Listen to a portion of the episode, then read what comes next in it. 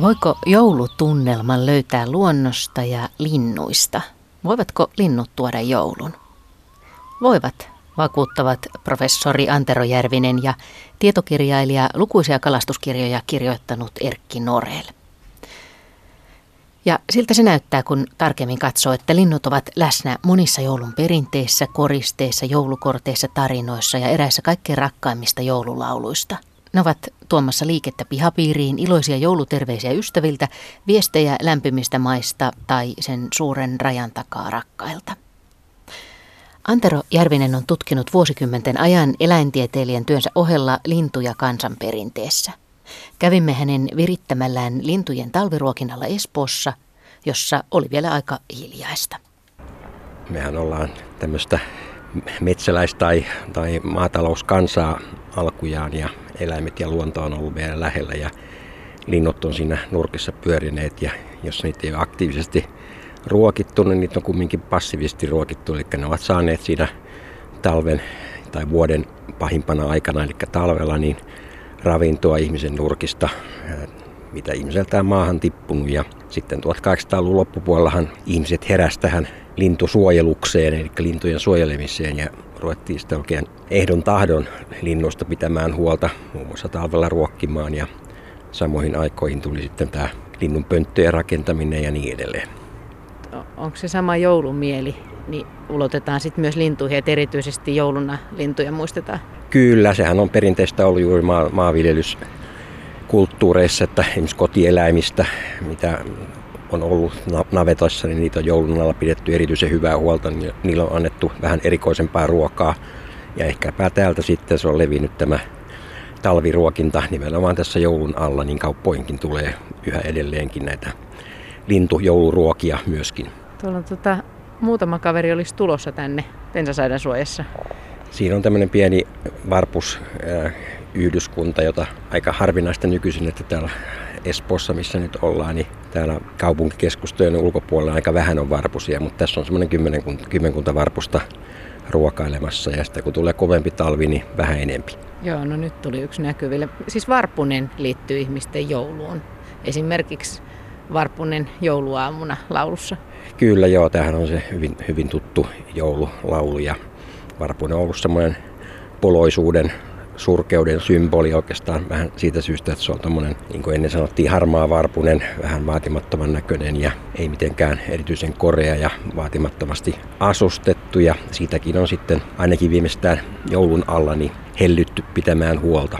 Niin ja varpunen itse asiassa tarvitseekin näitä ruokintoja, että pärjää, jos talvi tulee oikein kylmäksi käy. Joo, sehän on kanssa alkujaan kulttuurilintu, joka on sitten levinnyt tuolta kaksoisvirran maasta, Intiasta kaiket ihan alun alkaen tullut sitten Eurooppaan ja nimenomaan maanviljelyksen seuralaisena ja Suomessakin aikaisemmin hyvin yleinen siitä syystä, että oli, oli näitä ulkona olevia kotieläimiä, erityisesti hevosia ja hevosten lanta palleroiden perässä sitten var, varpunen liikkui ja, ja, ja menestyi.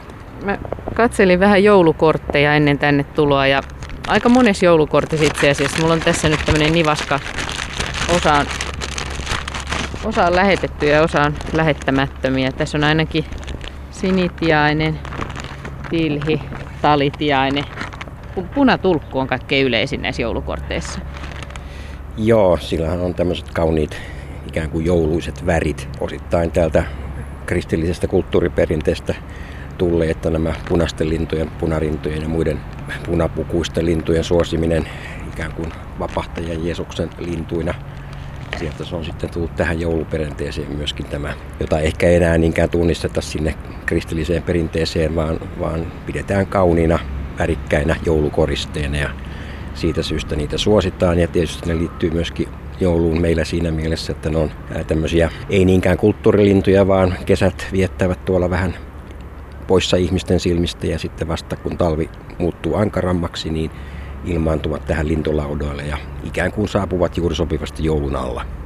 Niin mikä se kristillinen perinne siinä oli? Ää, no sehän on tämä, että nämä tietyt linnut, ää, kun vapahtaja oli ristillä, niin vetivät näitä orjan tappuroita Jeesuksen otsalta pois ja, ja siinä sitten roiskun näitä veripisaroita lintujen ää, höyhenpuulle, tiklin ja punarinnan ja, ja mahdollisesti myöskin sitten tämän puna, punatulkun rinnalle. Ja siinä mielessä niitä on pidetty tämmöisinä hyvinä lintuina, joita, joita on niin kuin suosittu.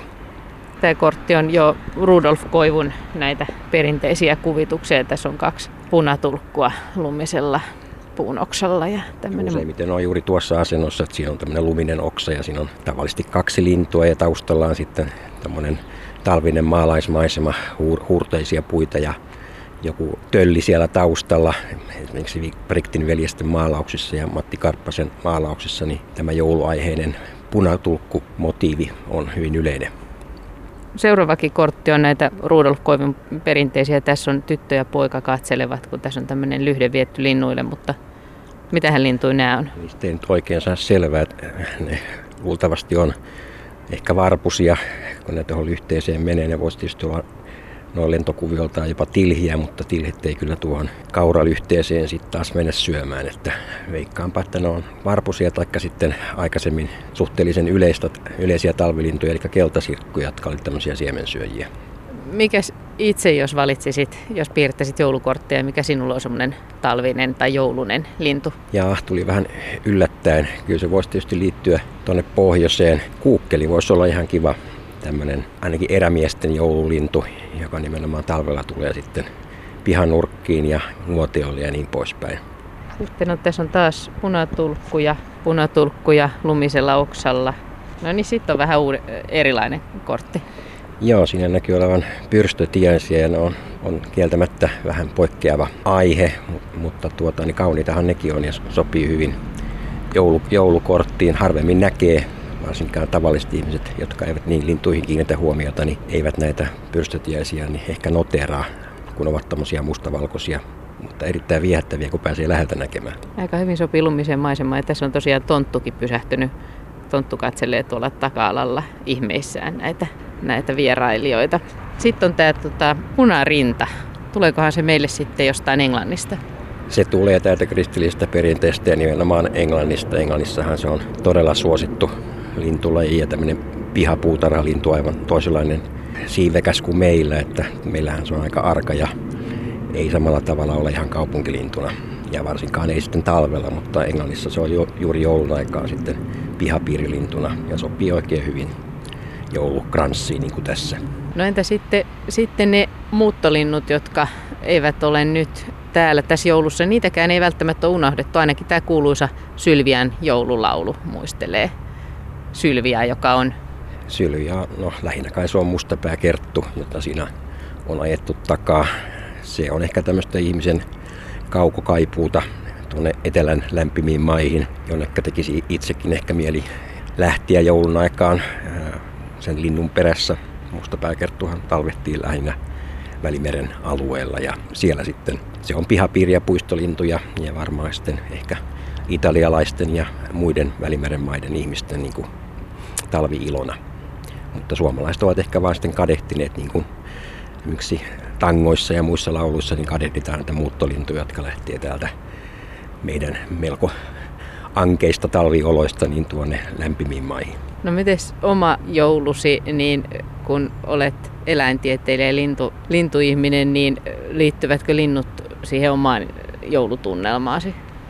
Kyllä ne liittyy sillä tavalla, että tätä talvilintujen ruokintaa on tullut harrastettua ihan pikkupojasta lähtien ja, ja, ja lähinnä se on semmoista omaksi iloksi ruokkimista.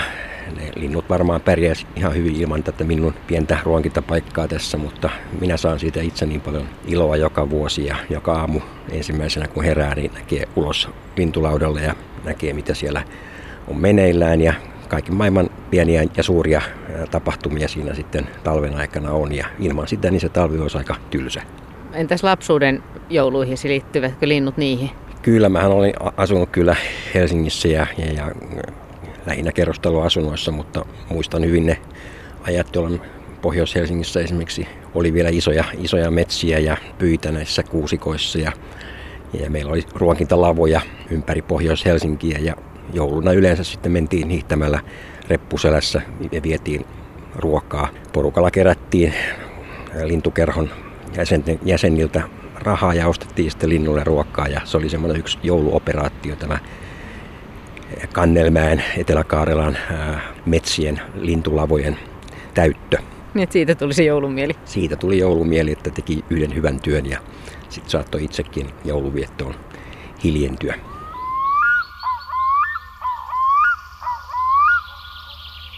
Tietokirjailija Erkki Norellin joululintua ei vielä ole mainittu. Se on koskikara. Suomen sulapaikoissa talvea viettää koskikaroja. Ne tulevat meille lähinnä Pohjois-Norjasta ja Koillis-Venäjältä. Itse asiassa koskikara sopii sikälikin hyvin jouluun, että sen tieteellinen nimi Sinklus tarkoittaa pyhää. Ja väritykseltäänkin se näyttää hiukan ehkä vaikka papilta lipereineen. Erkki Norelin joulumuistot ovat äänekoskelta 50-60-luvulta. Ne ovat lumisia muistoja, joissa tehdään lumilinnoja, lasketaan pulkkamäkiä vaneriahkioilla, seurataan eläinten jälkiä. Joulukuusi ulottuu kattoon asti. Selaamme Vääksyssä Norellin valokuva-albumia ja joulumuistoja. Etsimme joulun tunnelmaa. Joskus se oli kuulemma kyllä vaarassa. Kadotakki, se joulutunnelma siis. Etenkin silloin, kun aloitteleva kalastaja sai vuonna 1955 joululahjaksi perhonsidontavälineet. Heti piti kokeilla, eikä ihan heti onnistunut. Mutta se voimakkaan joulutunnelma löytyykin jostain muualta. Se löytyi hämärtyvän kosken partalta, maisemasta, jota ei enää ole kuin muistoissa ja mielessä. Ja siellä se on elävänä. Ja se palaa mieleen aina silloin, kun Erkki Norel kuulee Viktor Rydbergin tontturunon. Se on juuri se runo, jossa kattojen päällä on lunta, mutta tonttu, se ei vain saa unta. Vaitimetsä on alla jään, kaikki elämä makaa, koski kuohuvi yksinään humuten metsän takaa. Tonttu puoliksi unissaan, ajan virtaa on kuulevinaan. Tuumi minne se vienee, missä sen lähde lienee. Katsopas, ne on täältä, kun minä olen täällä pieni, eli sota-aikaa. Joo. Ja silloinhan me oltiin myös tota, noin, niin, kesät ja sitten etenkin talvet ja jopa sota-aika, niin oltiin siellä Norelassa. Se oli tietynlainen suoja sitten. Meillä isä kävi rintamalta sitten aina meitä katsomassa ja siellä me sitten asuttiin ja vietettiin sitä niin kutsuttua rauhan aikaa, koska muualla Helsinkihän pommitettiin aika rajusti, niin sitten me muutettiin sinne Hietamalla, eli Keski-Suomeen äänekoskelle. No siis miltä, miltä vuodelta tämän No nämä on 40, mä sanoisin, että mä oon tässä ehkä puolitoista vuotias, eli 42. Silloin meillä oli tällainen pikkunoreilla olemassa ja sitten sitä jatkettiin ja sen jatkaminen tapahtui siten, että, että tota, se koski oli pääasiallisena, niin tähän jatkettiin tällaisen pitkäksi. Se koski oli tässä alla. Tässä on tämä Hietaman koskireitistö siellä Äänekosken maalaiskunnassa. Ja se, mikä on kaikkein jännintä, niin on se, että, että joulu piti saada viettää siellä Hietamalla. Ensin touhuttiin hirveästi Helsingissä. Leivottiin marraskuussa kaikki valmiiksi. Oli joulukakut ja oli piparkakut ja silloin se joulutunnelma tuli jo siinä. Että se ei tullut niin kuin nykyaikana, kun sä menet markettiin, niin siellä soi joululaulut ja jouluvalot vilkkuu ja kadut on täynnä jouluvalaistuksia. Vaan silloin se tuli jostain muualta, eli kodin keittiöstä. Eli kun muistelet lapsuuden jouluja, niin mistä se, mistä se joulu sitten lähti liikkeelle? No se joulu, oikeastaan mun joulu niin lähti liikkeelle siitä, kun me mentiin junaan. Ja juna lähti Helsingistä ja se oli joskus vähän yli kymmenen. Ja kun mun syntymäpäivä sattuu nyt oikeastaan juuri niihin aikoihin, niin mä sain valita paikan, missä mä nukun. Ja valitsin tietysti yläkerta, jalkopää, josta oli ikkuna, ikkunasta näköala joka puolelle. Ja mä sitten seurasin joka asemalta, että missä on komein kuusi. Ja ei se niin hyvä kuusi voi olla, kuin Norelan kuusi tulee olemaan. Ja sitten pikkuhiljaa tultiin Jyväskylään. Siellä otettiin sitten sitä pikkujunaa, joka lähti viemään meidät äänekoskelle. Ja siinä se tuskasuus oli, kun se juna ei tahtonut liikkua, ei sitten millään. Sellainen pikkuveturi sitä veti niitä vaunuja ja tuntui niin, että kävelle olisi pystynyt kävelemään siinä nopeammin. No vihdoin ja viimein se tuli perille ja sitten tämä meidän naapuri oli auton kanssa siellä vastassa ja koko konkkaronkka vietiin sinne Hietamalle ja ensimmäisenä mun piti mennä koskille. Sinne Hietaman koskelle katsomaan ensin, miten paljon siellä on vettä. Ja eräällä tavalla toivottamassa terveisiä etelästä ja pääkaupunkiseudulta. Ja tota, sitten siellähän niitä koskikaroja oli aina sitten kököttelemässä siellä kivillä ja jäälautoilla. Ja, ja se oli oikeastaan siinä mielessä jännä, että kun ne näkyy vaan silloin talvella. Ja niitä ei löytynyt koskaan kesällä. No en mä silloin tajunnut sitä ennen kuin sitten vasta meidän myöhemmin, kun oli lukenut jotain, että siis linnulla on se tapa, että se tulee sieltä pohjoisesta etelään ja lähtee sinne, eli muuttolainen niin kuin me. Me muutettiin etelästä ja se tuli pohjoisesta. Ja siinä me tavattiin ja katsottiin ja tavallaan se koskikara oli siinä mielessä, mä seurasin sitä myös lintuna, mutta myös sen käyttäytymisen siinä mielessä, ahaa, tuohon kivehuopeeseen sukelsi. Ja sieltä se hakee ne toukat. Eli toisin sanoen, siellä niitä toukkia on kesälläkin. Eli toi kivenhuove pidetään mielessä ja siinä on ne taimenetkin jossain vaiheessa.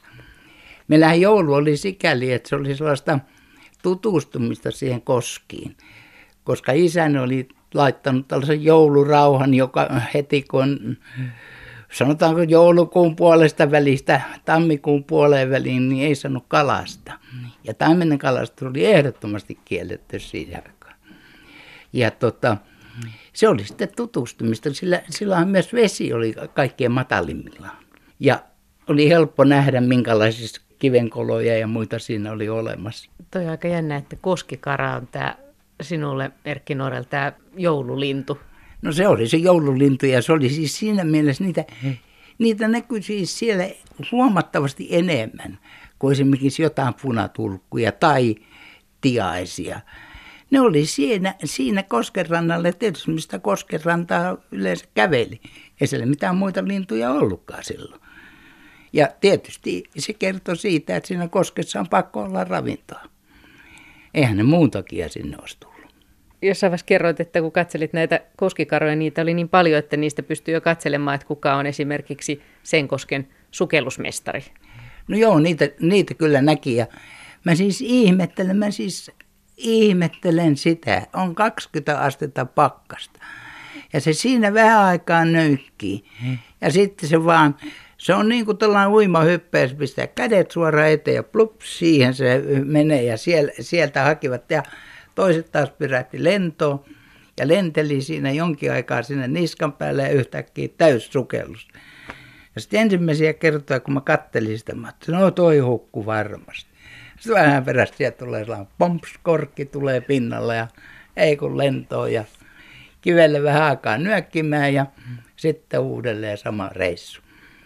Ja se on aika yllättävää, että ollaan koskikara, kun se sellainen kosken niskalle lähtee. Niin tietysti sukeltaa pohjaa ja menee siellä pohjaa pitkin kävelee sitten. Ja, mutta että kyllä se virta sitten, kun se nousee pintaan, niin aika pitkälle se tuo ennen kuin se sitten pulpahtaa sitten pintaan. Ja, et kyllä se, kyllä, kyllä, kyllä se kyllä täytyy olla ihme elukka. Katsotaan vähän tältä valokuva-albumista näitä. Ja siinä oli äsken joku, joku näistä koskista. No tässä on tämä Hietaman koski on tässä ja tämä välikoski sitten, tämä välisuvanto on tuossa, Aittokoski on tässä vieremmässä.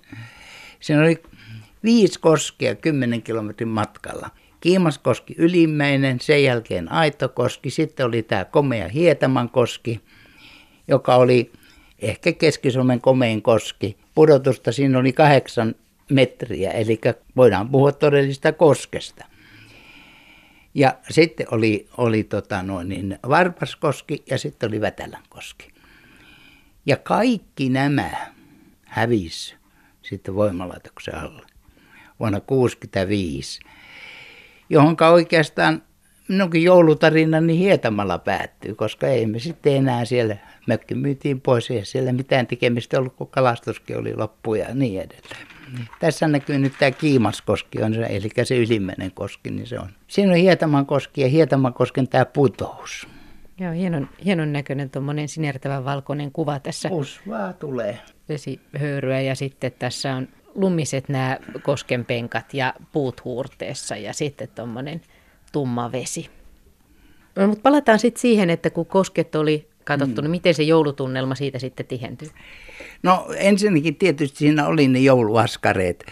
Ja sanotaan sitten, että siinä oli tällaisia jouluruokia, joita mä oon perinteisesti rakentanut aina äidin kanssa. Ja esimerkiksi rosollin teko, sillisalaatti, rosolli, millä nimellä sitä nyt sitten kutsutaankaan, niin samaten hedelmäsalaatti. Hmm. Mutta ne jouluruuat laitettiin valmiiksi, että sitten kun oli saatu valmiiksi, niin sitten tuli se aatto.